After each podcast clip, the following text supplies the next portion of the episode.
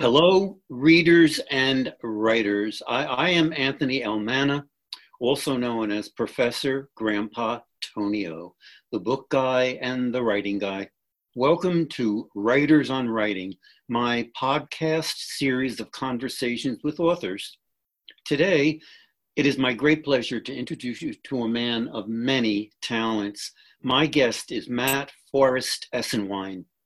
He's not only an award winning children's and adult poet, he's also an award winning voice artist.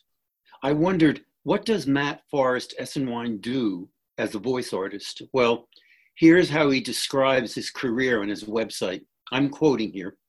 I have been a voice artist for over 20 years, so you may hear me on a national hotel chain's on hold telephone message one minute and a local car dealer's television commercial the next. I've been in recording studios, on theater stages, and in front of TV cameras as well, and have always managed to leave before security arrived, which I found very humorous. As a poet, Matt's poems for children and adults have appeared in many books, magazines, and poetry blogs. His own blog, Radio Rhythm and Rhyme, which, by the way, was chosen by FeedSpot as one of the top poetry blogs for children, is a treasury overflowing with accessible information about poets, poems, great books, and ideas and techniques to inspire readers and writers. Another source of inspiration is Matt's wit and wordplay, his series of brief, entertaining videos where he actually teaches different forms of poetry and introduces essential writing skills. All of this information offered with fantastic examples that you'll want to read many times over. Welcome, Matt Forrest Esenwein. I'm so glad you're here today. Wow. Well, th- thank you. Uh, based on on all all the uh, the praise you're you're heaping on me, I was thinking you might have been talking about someone else. well, I'm, I'm delighted. I, delighted. I, dialed into the wrong the wrong chat. Well, I'm delighted that it's you today. I am too. I'm, I'm delighted that I'm delighted to find out that was me you were talking about. and well, I, I, mean, as a writer, you know, and and I've been reading a lot of your work, and I think uh, I also consider you to be a teacher of writing, as I see you doing this, um, you know, on your videos. Um, and I think you're also a super sensitive advocate of children's literacy development. I like to put it into that category through writing and reading. So I guess I st- I'm starting off by, you know, wondering how did you come to know that you wanted to be a poet and a children's poet at that? I don't know if I ever knew I wanted to be a poet. Um, and, and I, I, I, I, guess I'd have to do some research, uh, digging around uh, to see if, if any poet ever decided they wanted to be a poet. It's kind of like one of those things that you're just drawn to, whether you want to be or, or not. Uh, you have these these words inside you, these images, these scenes, these feelings, or, uh, and you just you have to get them out. Um, I've been writing forever. Um, I was always a, a, a word nerd. You, you want to know want to know how big a, a, a, geek I was as far as the, the, the, word the word nerdiness of me. Um, you know, I was may, maybe like 9, 10, 11 years old, and if I was bored, sometimes I would read the dictionary or I would read the encyclopedia.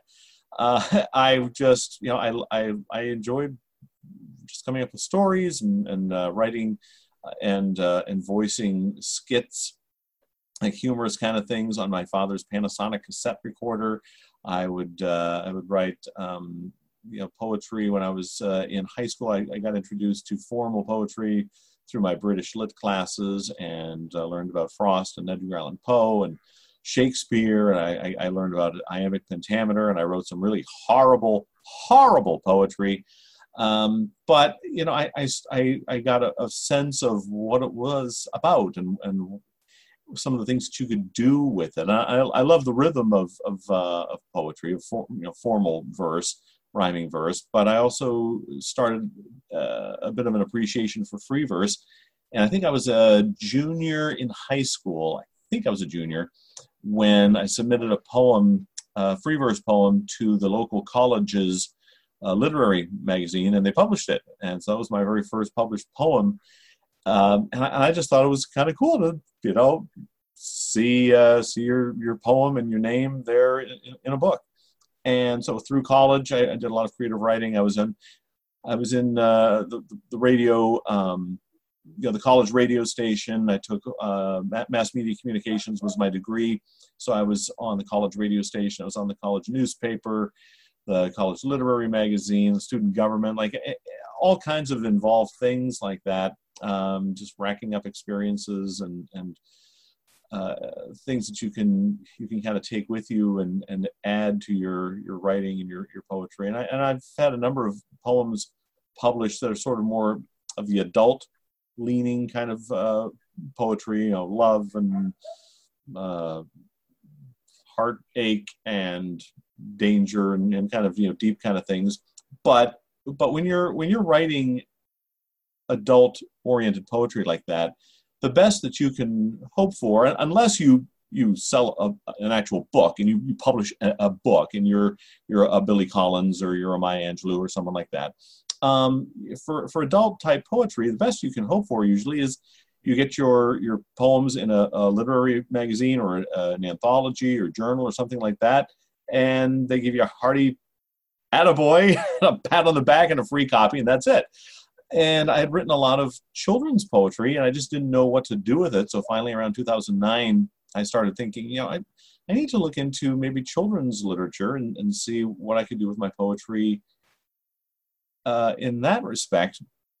Because with children's poetry, if it's published in highlights or uh, cricket or uh, anywhere uh, one of uh, maybe you know a poetry anthology that comes out you know you're getting paid. That that's a career. You you are actually getting paid for everything that you're writing. And i, and I kind of like the idea of getting paid for something that i was doing.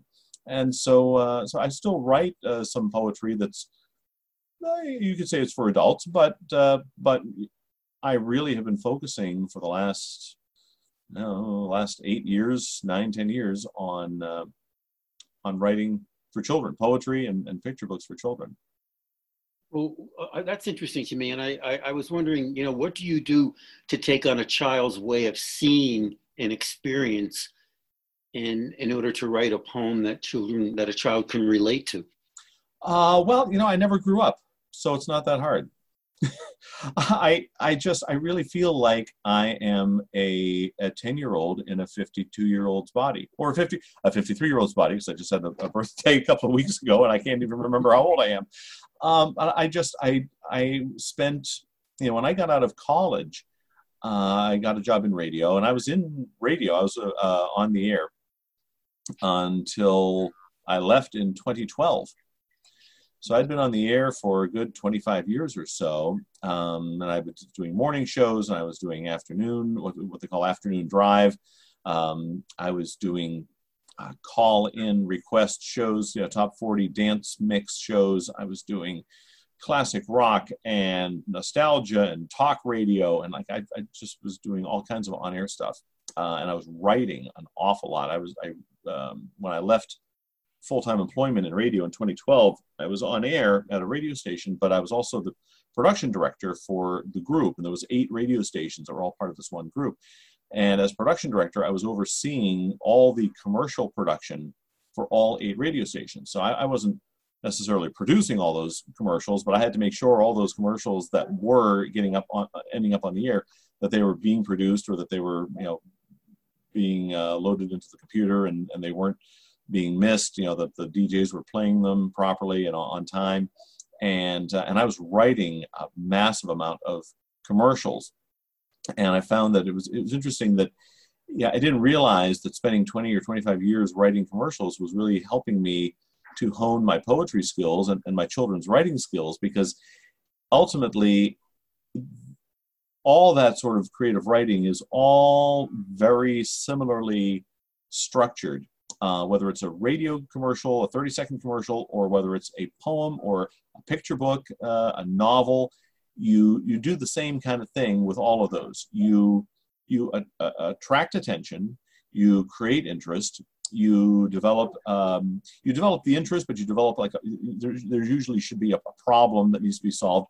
You are trying to attract uh, or develop this uh, d- develop the story that you're telling through uh, some sort of emotional connection. Um, and then you, you, you have the problem, you solve the problem, and then there is the conclusion, or in, in a commercial we would call it the call to action. You know, visit one eight hundred flowers, or you know whatever the, the the website is, or whatever the phone number is, and and so you know the structure is all the same, but but you learn learn word economy when you're in radio, when you're speaking on the air, when you're writing a commercial, because every single word has to count. And I didn't realize again how how great a skill that was going to be once I transitioned into uh, into children's writing, where where again every word has to count. That's wonderful. I've never heard anyone talk about the logistics in the way you just did. It's uh, that amazes me, and it's very inspiring too. I think because it means that that we do have that skill of learning about economy you know, mm. and uh, I, I, I, that's a wonder. Do you have a copy of so- Soccer Sides right? Uh, I do actually. Oh, okay, great. Because I was thinking our listeners would love to hear it because I think that's an example. I mean, from my point of view, that's an example of a poem kids can definitely relate to. Right. So, so Soccer Sides comes from uh, this book, Poems Are Teachers, uh, by my friend Amy Ludwig VanDerwater, uh, which was published by um, lo- a local company, actually. They're just about an hour away from me, uh, Heinemann, which is a very well respected educational uh, publisher.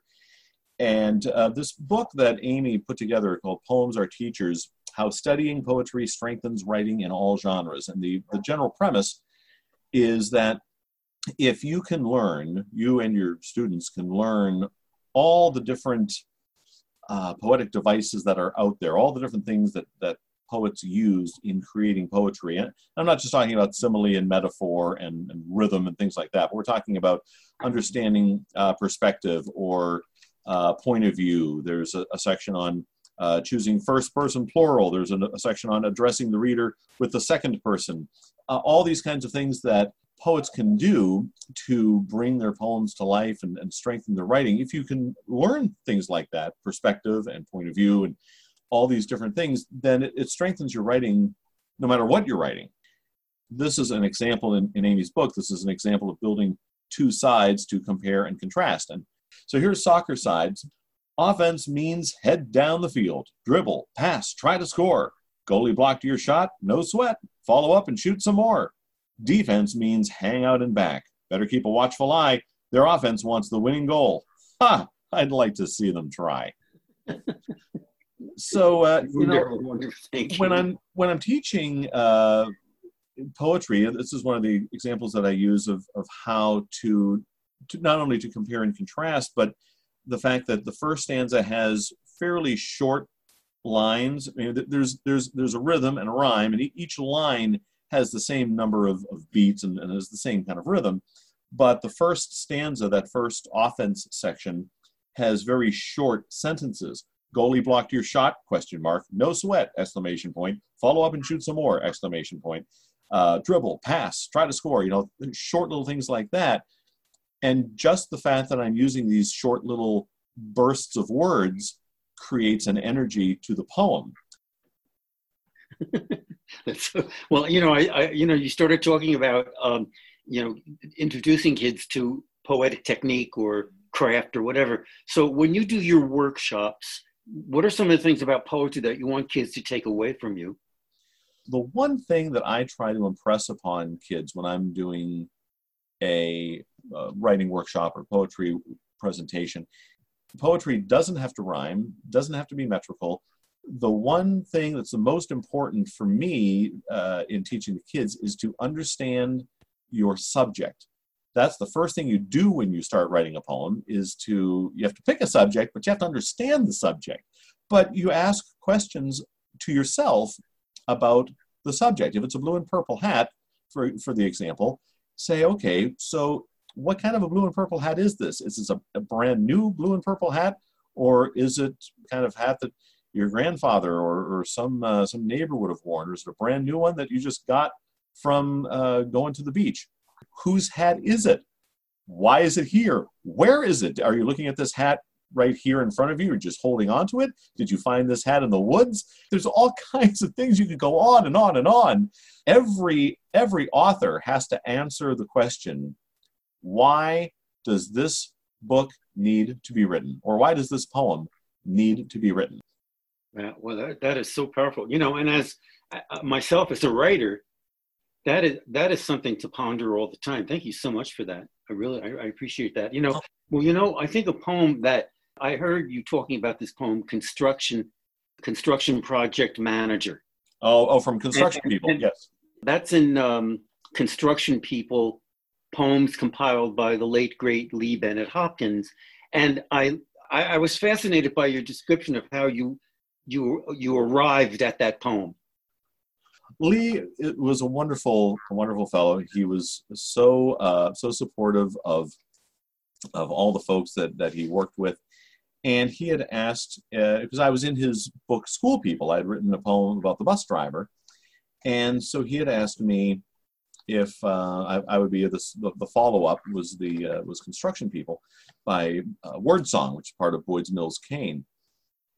And uh, so I, I said, you know, absolutely, I'd, love to be, uh, you know, a part of the book. So he would send you your uh, your subject. He would tell you, you know, I need a poem about X, Y, Z. I just I wasn't even thinking about classical poetry. I was just kind of thinking, what could I do if I was to structure my poem to look like a skyrise? What what kind of form could I use to make it look like a skyrise? And and I just in an instant I knew a villanelle would be perfect. And a villanelle is a classic uh, poetic form that is highly structured. It has multiple tercets, which are stanzas that have three lines. Uh, there's, uh, I think there's five tercets, and then a sixth stanza, which is four lines. And there are only two rhymes in the whole thing. So if, if you're wondering what a, a villanelle is, the one that most people seem to, to recognize is do not go darkly into that good night. That's a, that's a villanelle. And so uh, once I realized that the poem needed to be a villanelle, it, it really came together. The villanelle is traditionally about obsession. Uh, if you if there's something about some sort of obsession, obsessiveness, and and that's that is perfect for the construction project manager. Again, so uh, when when I started uh, putting it together, it really came together nicely. And you'll notice that there are only two rhymes: the I'm sound and the a sound, and there are are uh, repetitive lines in a in a villanelle. Two of the lines from the first stanza, that first three line stanza, two of those lines will repeat in alternating stanzas as you go down through the poem. So uh, here's Construction Project Manager. Again, this is from Construction People, from uh, WordSong, which is part of Boyd's Mills and Kane. I'm watching workers hoist and climb. What worries me the most today, we've got to get this built on time. Deadline set, no overtime. We need to move that mud and clay. I'm watching workers hoist and climb. Every dollar, every dime, I count the bills we need to pay. We've got to get this built on time. Bolts and girders, dust and grime. Pipes were fitted yesterday. I'm watching workers hoist and climb. Hammers sing, ratchets chime. Everything looks a-okay. We've got to get this built on time. I tap my fingers, hum a rhyme. What makes me happiest today? I'm watching workers hoist and climb. We're going to get this built on time. Not only does it work so beautifully, but it's it's very entertaining. You know what I mean? Because it really, you know, play plays with the rhyme. I mean, you're you're moving through this thing, and Mm. and it just uh, it exposes so much. I, I just love that poem. Yeah, and I think sometimes if you do draw attention to them, I mean, it, it's kind of serves as a kind of model for for kids to look at the way sound works, you know, you know, et cetera. So I, I'm sure I'm sure you're onto that when you do- do your workshops. Can you turn your attention to a series that I I like so much, which is today's little ditty? Oh, That- Michelle yeah, Barnes. Yeah, that's a project that I think is so fascinating, and I wondered if you could uh, tell us about it, and also do you you've contributed to that series, and I wonder if you could read one of your poems in that series. Sure. Um, so uh, Michelle H. Barnes uh, is a children's poet and, and blogger, and, and she uh, she has a, an excellent blog called Today's Little Ditty. And so I wrote uh, an epitaph for a mayfly, and so uh, this happened to be published a couple of years ago. was born for flight and reproduction, set off for a swarm seduction, lost his mate, could not locate her, sadly died a few hours later. And that was it. Um, but uh, it was it was fun to write, and, and you, you would be surprised at how how long it would take to write a short little four line thing like that. You know, I, I, had the idea what I wanted to write. It was a mayfly. They're only they're literally only a couple of hours for for their lifespan, uh, but I wanted it rhyming, and I I wanted an A B A B rhyme scheme where the first and third line rhymes and the second and fourth line rhymes, and that's that's a lot harder than than other rhyme schemes. Uh, and I also wanted a little bit of alliteration, the swarm seduction. Um, you know, lost his mate, could not locate her, sadly died a few hours later. That, that's a that's a I I kick my I'm my own worst critic, but I love that little rhyme. and uh, and and Jane liked it as well. I'm, I'm friends with Jane, and so she had uh, when when Michelle posted that on her website, Jane replied uh, how much she she loved it. She thought that was a wonderful a wonderful epitaph uh, poem. So she responded to mine, and Jane Yolen said, "Life and death in one short day, but dying of love, the sweetest way." also, what I'd like to do is to have you talk a little bit about radio rhythm and rhyme. I mean, it, to me, it's a treasure trove for readers and writers and seekers and searchers looking for all kinds of books, blogs, information about authors and poets. So, what will folks find when they go to Radio Rhythm and Rhyme, your blog? On my blog, there's children's poetry that's rhyming, there's children's poetry that's free verse and, and non metrical, there's adult poetry, there's haiku. I have an interview with Pat Lewis on there, and Douglas Florian, and Nikki Grimes, Margarita Engle, and, and so many others. I did a, an interview with David Harrison back in uh, I think it was early spring, late winter, early spring of 2020. I think that's the most recent interview that I've done. And while we're kind of doing the interview, an idea pops in my head for a poetry collection. Because of the subject of this poetry collection, I thought having a co-author would be would be great. And so I asked David if he would uh, if he was interested in, in working on this. He said, "Oh, sure." So so uh, we finished up the interview and and then we start working on this poetry collection together. So now it's done and we're, we're submitting it. Well, it's very active. And I mean, you, you, as I would tell people that are listening to us, that if, if you go there, you'll spend, you can spend hours searching, you know, and, and, and it's, a, it's a very exciting place to go. I feel the same way about wit and wordplay. Mm-hmm. Um, it's a, that's a series of videos uh, you offer parents, educators, and their kids on your on your blog. Um, can you tell us, you know, what, what were you up to there? Yeah, well, I, I I came up with the idea just because I was trying to to offer something for for parents and, and teachers and educators and, and kids uh, for this whole the whole COVID nineteen thing when schools shut down in uh, March of 2020 and everybody and their brother who was involved with children's lit was was doing something. You know, Mo Willems was offering uh, drawing lessons, and uh, my friend Josh Funk was doing uh, Facebook and Instagram uh, read alouds every Saturday morning, and like everybody was doing something. And so I was trying to think of something that I could offer that wasn't just a read aloud. So I thought, well, let's do some some short videos on poetry, which is what I do best. And you know, it, certainly kids can glean something from it, but I really wanted to to gear it to parents and and teachers to help them teach the kids because you know the kids are going to be reading the poetry or learning it, and if I can try to help the teachers out and, and help the parents out, uh, the kids will be benefited that way. So I wanted to keep it short. You know, they're all five. You know, a couple of might be six minutes, but they're all they're all pretty much five minutes ish long. And I, I just take a different aspect of poetry and and and chat about it. And I give a couple of examples using using my poetry. I'd like to go to um, Flashlight Night. Oh, yes. uh, to, to our listeners, that's your picture book imaginatively illustrated with Koehler's digit, digitally colored pencil drawings. Yep. That book was selected by the New York Public Library as one of the 100 best books for kids in 2017. Yes. And and the thing that I I'm asking you to do because I, I tuned into that so so completely was the, the relationship with these three kids Mm-hmm. and what and what you can tell us about that as you were as you were composing this This book is really a perfect synthesis of text and illustration. Fred Koehler is, is, is an amazing illustrator.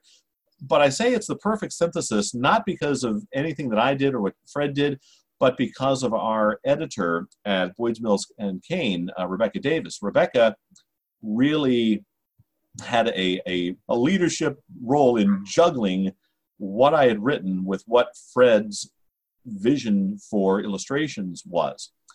Now, Fred came up with the idea that um, the adventure that these three kids are on it happens at night um, but his his idea was that the adventure was going to take place within the beam of the flashlight.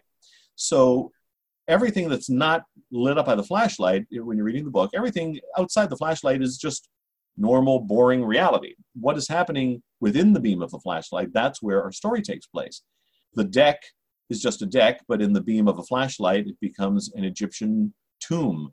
The pool becomes an ocean. The round, floaty donut in the pool becomes a dinghy. Um, and then there's a, a ship, and the, the tree, they're, they're in a tree house, and the tree is a giant squid, you know, the mighty kraken. Um, so, and, and there's myriad examples of this throughout the book where everything is much bigger or, or much more fantastic than it seems. The only illustrative note that I gave Rebecca when I wrote the manuscript was at the very end I said, a child or children are reading books by flashlight. That's all I said.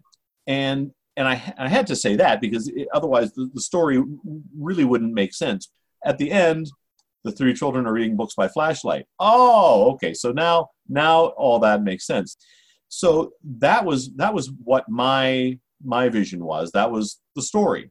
They're just three kids there are no names involved. Um, and, and I tell the kids uh, and adults again when I'm giving presentations, I wrote this manuscript without any names. Everything is told from the point of view of the flashlight. The story is actually told in second person. You could say it's told from the point of view of the flashlight. It's actually a second person story, which I, I don't think there's a whole lot of them out there you know, for, for children's stories. Certainly aren't a whole lot of, of adult books written in second person. So, second person is when the reader is the person who is taking part in the story.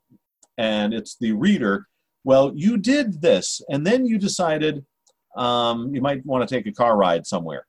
Uh, I had to change my manuscript, not just through through normal revision process that the editor goes through, but I had to make some changes to the manuscript to better reflect what Fred was doing with his illustrations. And Fred had to, uh, there were a couple of times when he had to kind of reel in uh, what where he was going with his adventure to better match what I was doing with with my narrative. So and, and Rebecca was in the middle of it. She was the one who was balancing what I what my vision was with Fred's vision. So um, she she did an excellent job and um, and, and I, I, I couldn't be more proud of of a book. Well, well, I think that's really important for people to hear because whenever I'm working with children's books and talking about illustration, everybody says, well, they're very surprised. Let me put it this way they're very surprised that most of the time, writer and illustrator never meet.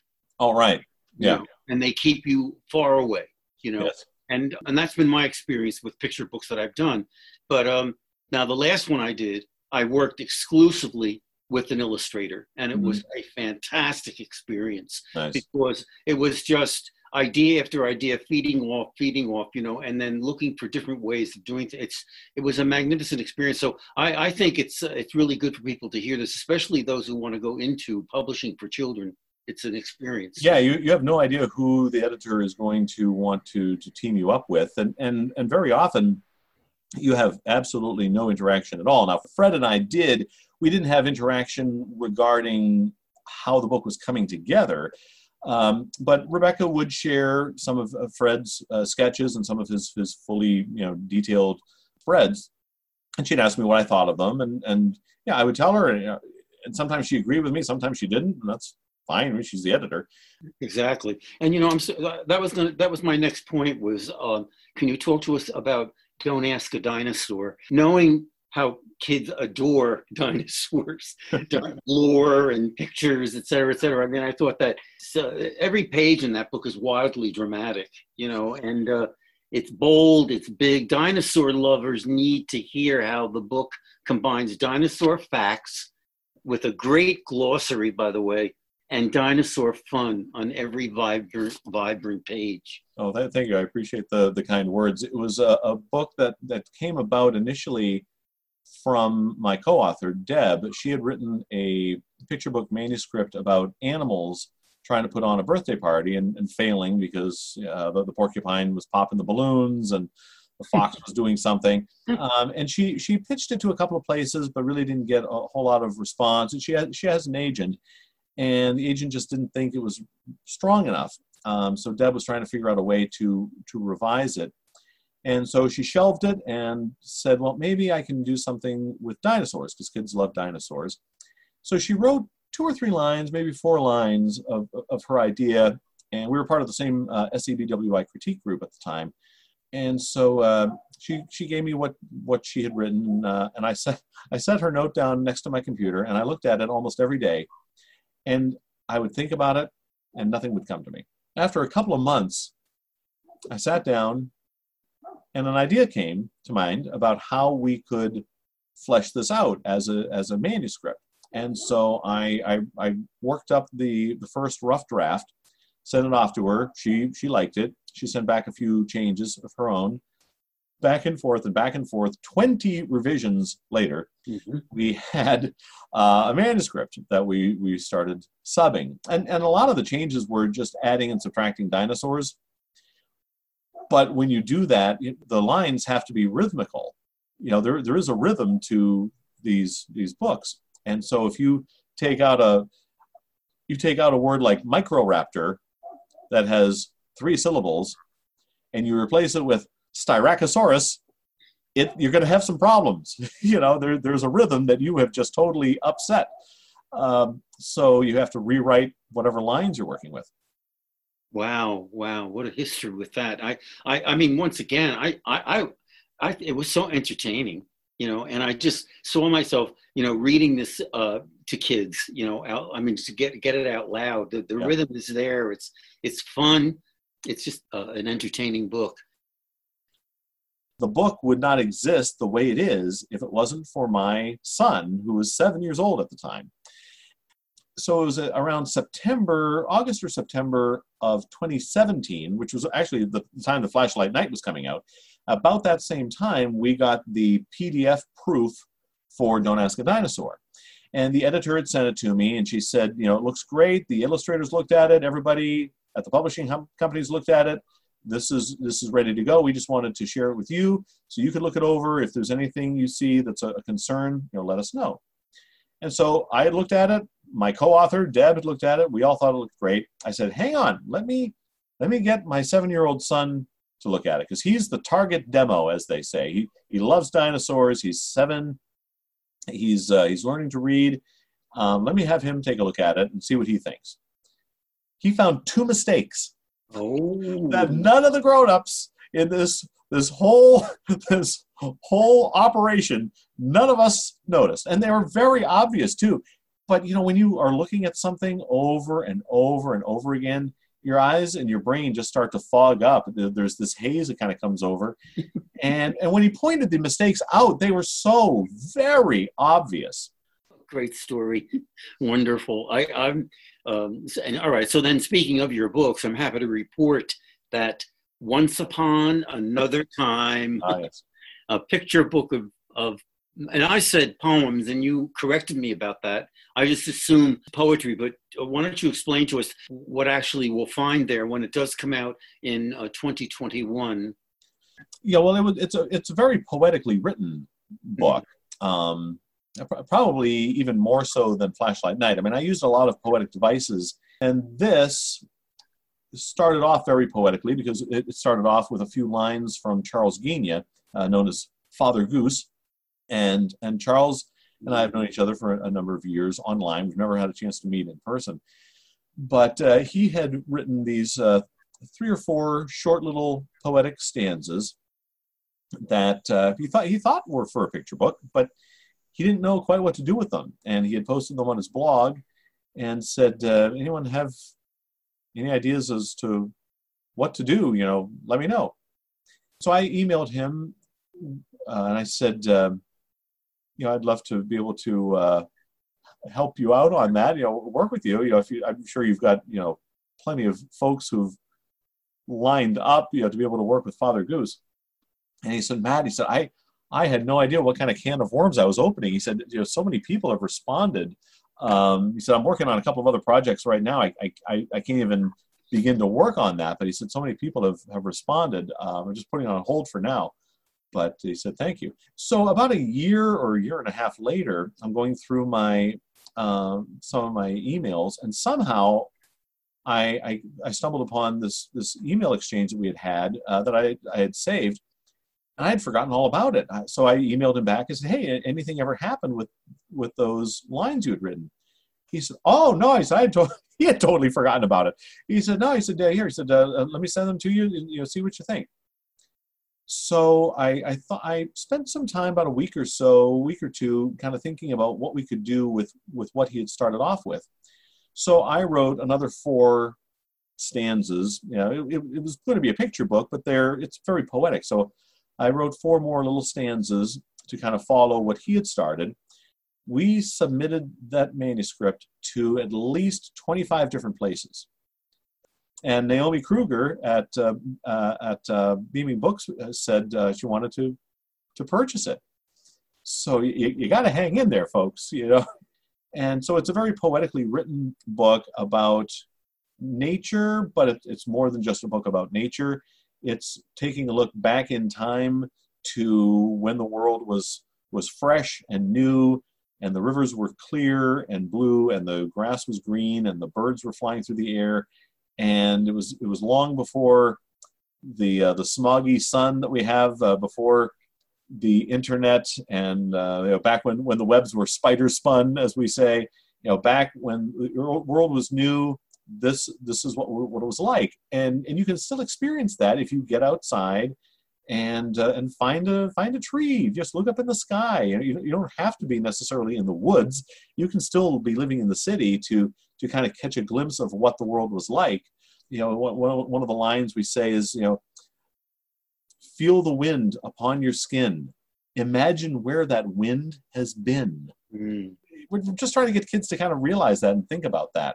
So it was a very, uh, very wonderful project we've uh, had the pleasure of working on. It's coming out a month in advance of, of Earth Day, and it's a perfect book for, for Earth Day. So, and a perfect book to come out in the springtime. So it'll be, uh, we're, we're perfectly happy with it getting pushed out until March. Oh, wonderful! Well, good luck with that. I, I'm I'm watching you. I'm sitting here. I'm thinking we could go on for a couple of hours. we, we can't. You know, I mean, it's just it's such a joy to talk to you. And um, well, I, appreciate you reaching out to me. It's been, been a joy well, chatting with you. But, but also just the idea that uh, your inspiration to me as a writer is also very helpful. I mean, oh, talking about the persistence of it. I'm the piece I'm working on right now went through my writers group and they approved it. And then I went and I started reading it and I thought, oh no, you know, so I mean, it's like, you know, that happens so often, you know, you just think it's done, it's done. No, it's not, you know, so I, well, can we end with a reading of a visit to the forest from sure. one minute till bedtime 60 second poems to send you off to sleep. A book that i i sent to one of my my great nieces and great nephew. Little squirrel climbs a tree stops to chew and chatter. Cousin chipmunk runs away his feet go pitter patter. Bees are buzzing flitting over boysenberry flowers. Garter snake goes sneaking under tiny toadstool towers. Ants are marching over pebbles, working with no worries. Sparrow sings and blue jay squawks. A tiny rabbit scurries. Watching all this hustle bustle nearly makes me dizzy. I heard this was a pretty place, but never knew how busy. So we, we get into the uh, the whole aspect of the the uh, the internal rhyme, the chew and chatter chipmunk, and the pitter patter, and the bees buzzing, flitting over flowers, and they're boysenberry. So the bees are buzzing boysenberry, uh, garter snake goes sneaking under, tiny toadstool towers. That that repetition and sound is just Magical. all over the place. Well, the, I mean, I think that the sound fits the fits the topic. The sound fits the form. The sound, you know what I mean? Those they all, All right. together, you know, and that that's that's something that people have to learn. Um, you know, if they're writing. I, I, I, as I end, I want to tell everybody. First of all, I want to say thank you to you for taking your time Oh, thank you. Appreciate it. me. But I want to point out that um, listeners, please go to Matt Forrest Esenwine's website. That's M A T T. Forrest is F O R R E S T dot com. MattForrest.com. Right. And you also talk about library and school visits, either virtually or in person. Yep. You'll also want to spend some time exploring reading and writing treats on his blog, Radio Rhythm and Rhyme. Instead of mattforrest.com, it's just mattforrest.wordpress.com. Well, Matt, thank you so much for spending time with Oh, you're welcome. Thanks so much. We'll we'll talk to you soon. Thank you so I much. appreciate it.